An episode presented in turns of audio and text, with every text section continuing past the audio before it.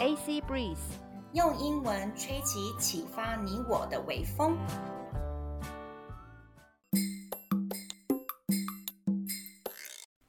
你想要出国拓展视野吗？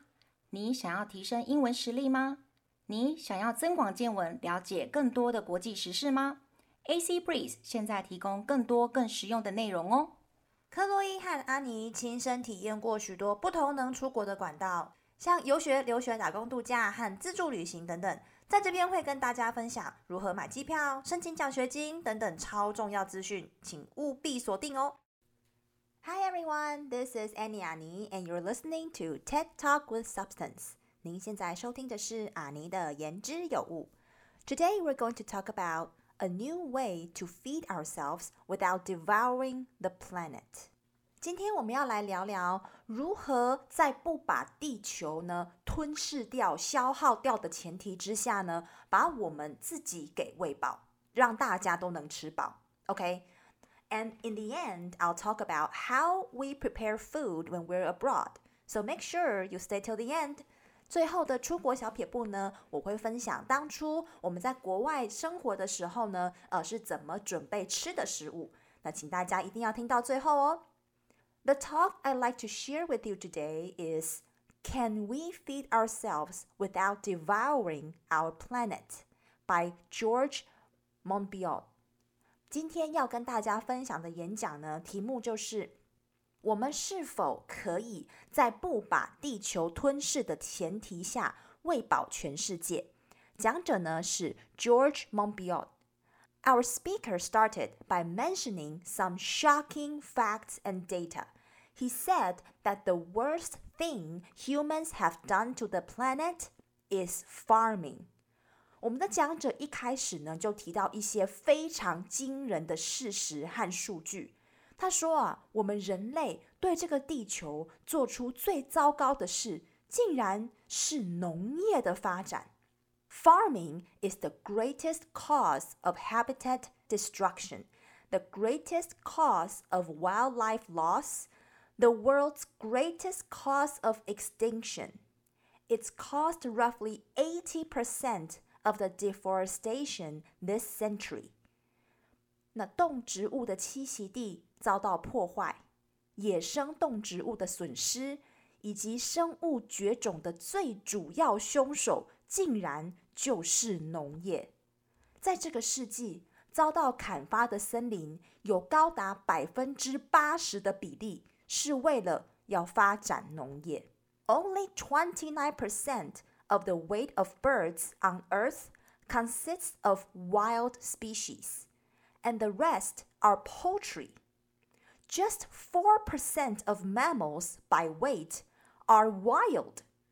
36% is accounted for by humans, and farmed animals make up the remaining 60%. 在地球上，以重量来说，鸟类只有百分之二十九是野生的，其他的都是家禽哦。就是养来吃的鸡啊、鸭啊、鹅啊等等。那同样以重量来说，野生的哺乳类动物只占了百分之四，而人类呢占了百分之三十六，剩下的百分之六十呢，则是人类养的家畜，像是牛、羊、猪等等。We need food, and we need farming, but that shouldn't blind us to the fact. that it's also among the world's foremost cause of climate breakdown, of water pollution, of air pollution. But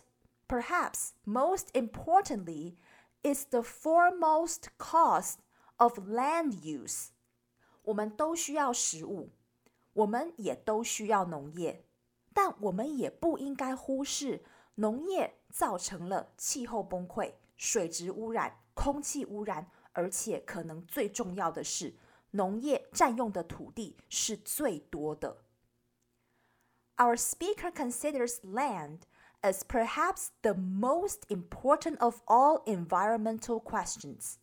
Every acre of land that we use for our own purposes, is an acre that can't support wild ecosystems, such as forests and wetlands and savannas, on which the great majority of the world's species depend. 讲者认为， 土地可能是最重要的环境问题。我们人类多占用了一亩土地，那生态系统就少了那一亩地。那些像是森林、湿地、草原等等的生态系统，是世界上大部分物种赖以生存的家。It's our use of land which, above all, is driving the sixth great extinction of species. All our homes and businesses and infrastructure occupy just 1% of the planet's land while farming occupies 38% of the planet's land. 我们人类对土地的使用，就是造成第六次物种大灭绝的主要原因。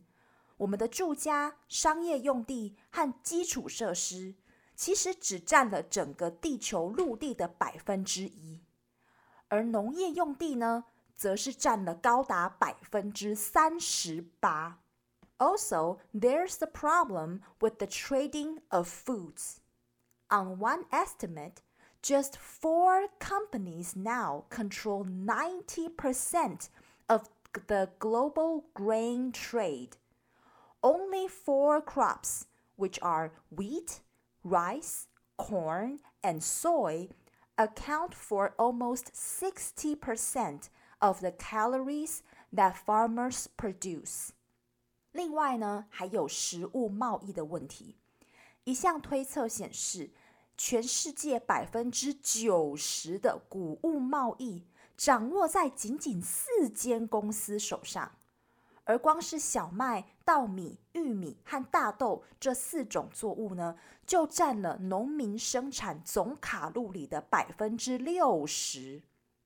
And the production for exports of those crops has become highly concentrated in a handful of nations, including Russia and Ukraine. Nations have polarized into super exporters and super importers, and much of this trade passes through vulnerable choke points, such as the Turkish Straits and the Suez and Panama Canals. 而这些作物的生产和出口已经变得高度集中在极少数国家当中，包含俄国和乌克兰。世界上的国家已经两极化，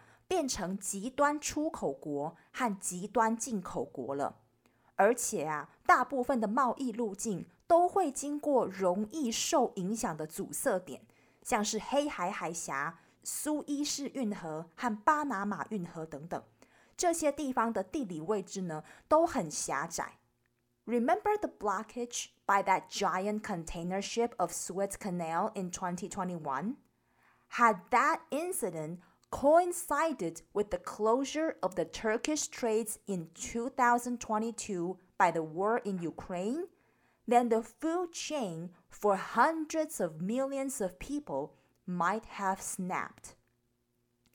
还记得二零二一年苏伊士运河被一艘货运船整个堵住吗？然后二零二二年黑海海峡因为乌克兰发生战争而遭到关闭。如果 这两件事同时发生的话，那么数十亿人口的食物供应链可能会因此崩解。So we face two enormous issues here. One. the environmental harm caused by the food system, and secondly, the possibility that the system itself could collapse. Might there be a solution to both these problems?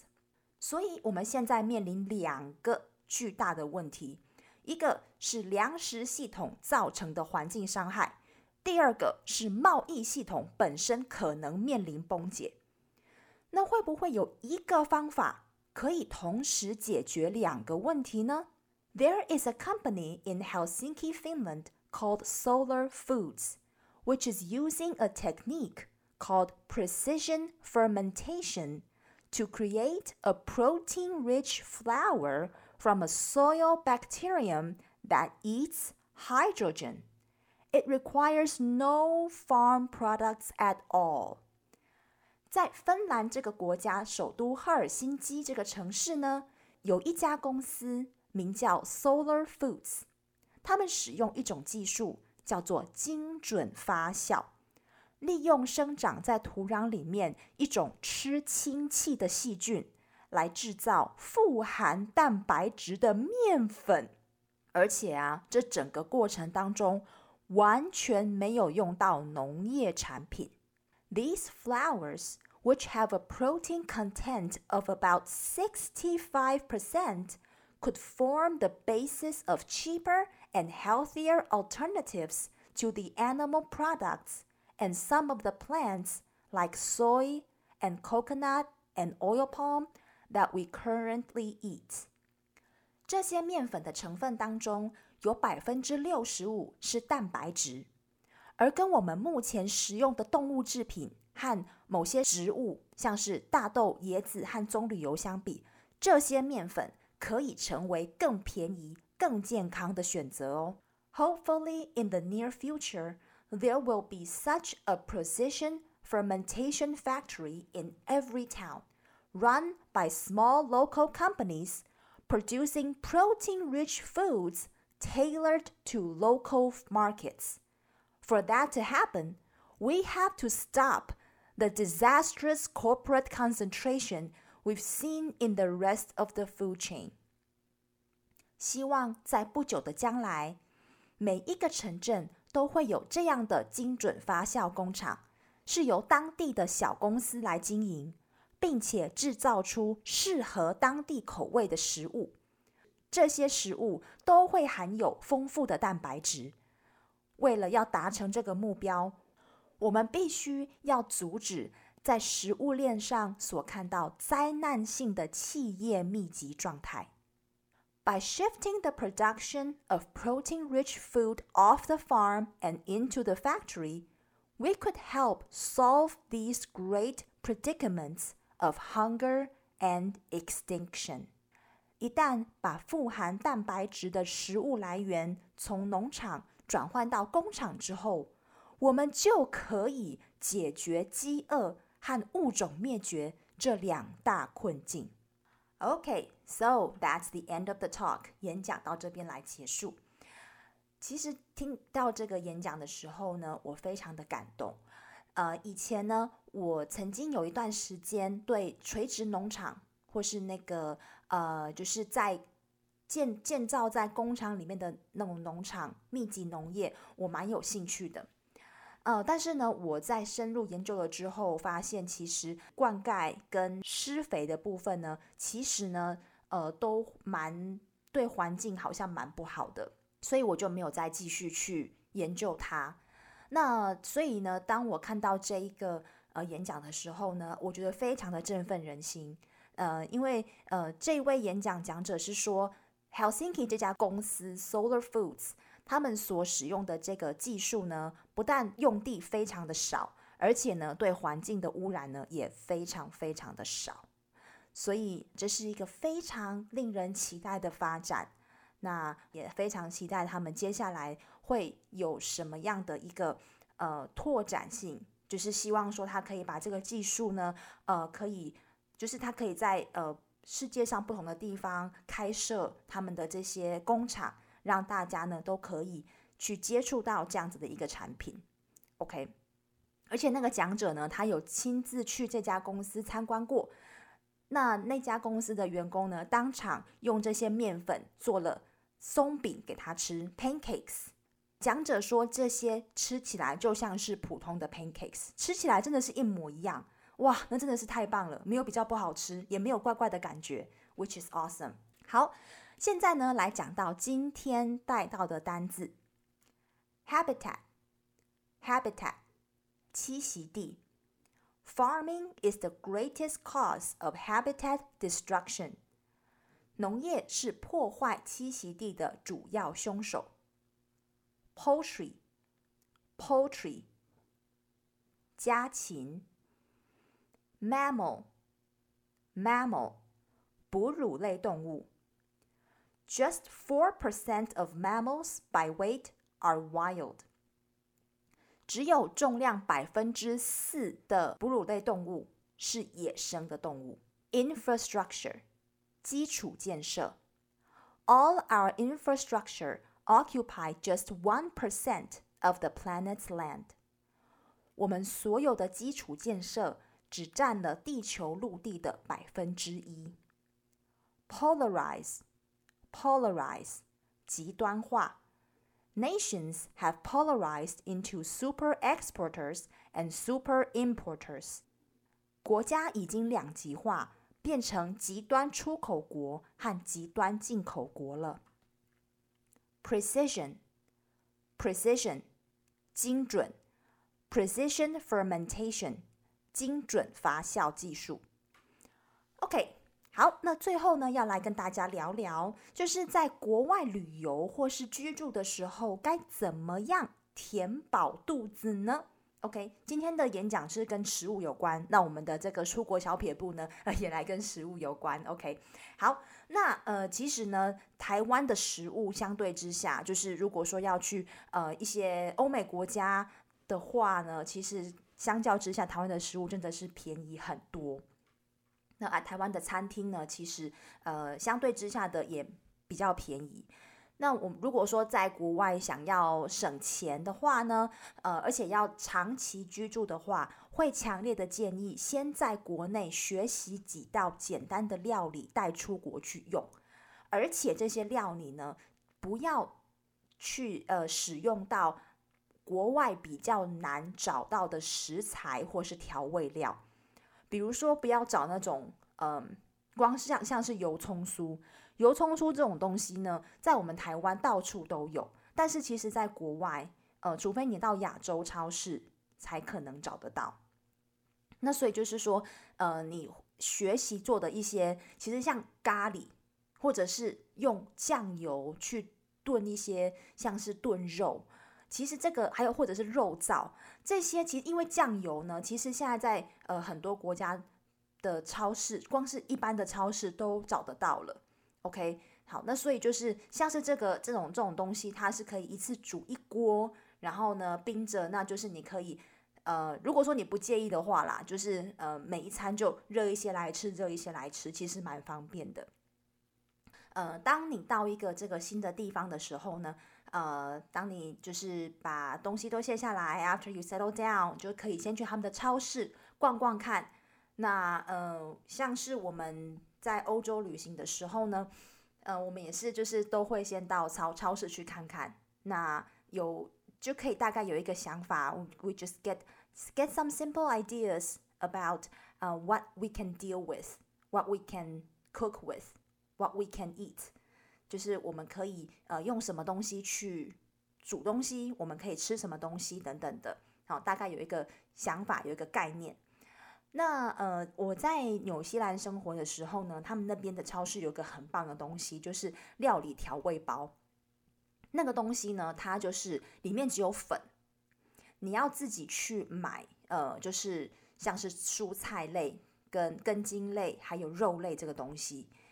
那那个料理调味包上面都有非常详细的解释，就是说你要多少的什么东西，比如说你这个呃，我常做的一道是 butter chicken 奶油鸡。那 butter chicken 呢，它就是说哦，呃，你要就是需要几克的鸡胸肉，或者是我都用鸡腿肉，因为在欧美国家的鸡腿肉比较便宜，呃，所以就是要多少的鸡肉几克。那然后你可能需要，可能就是你要自己要放什么东西，像是蔬菜类或者是肉类，你自己去准备那些就好。那上面都会有包装，上面都会有详细的指示。第一步先做什么，第二步先做什么，只要照着它的步骤去做的话，煮出来的那个 butter chicken，煮出来的任何的菜肴呢，都会好吃。所以那个东西还蛮方便的。所以如果说有去到呃您的去到的国家呃刚好有这个东西的话，其实不妨拿来多做运用，因为其实可以吃到更多不同的一些料理，而且都不会很难吃。OK，好，那如果说不开火的人，就是不想要，就是不想煮东西，可能或者是可能只是短暂的旅游，通常呢三明治是一个很简单的一个选择，就是说，嗯，面包夹着一些像是 cheese，像是一些肉片、一些蔬菜，那这个就可以成为美味又简单的一餐。那我跟 Chloe 在欧洲旅行的时候呢，通常我们的操作方式是这样子：我们的早餐跟晚餐都会在我们住的地方先解决。那中餐因为都在外面，所以就是会在可能就是可能会找一间当地的餐厅去吃吃看当地人的口味，或者是说我们就是呃早上就把三明治做好，然后带在身上，中午的时候拿出来吃。那比如说，像是我们去参观呃宫殿或者是博物馆的时候，像是这种一整天的行程，我们就会先做好三明治，在中午的时候，我们肚子饿了就拿出来吃。因为在这像是这种呃比较观光客居多的地方，光是 三明治就是外面三明治的可能两倍价钱，真的是买不下去，还是自己准备的好。那像这种自己准备的三明治呢，一定要注意，就是不要选择那种容易变质的食材。所以就是说，比如说像是火腿、培根这种肉类都是比较 OK 的。那就比较，那如果说你要放海鲜，那那个海鲜呢，记得要就是调味过，就是不要太，因为海鲜比较容易变质。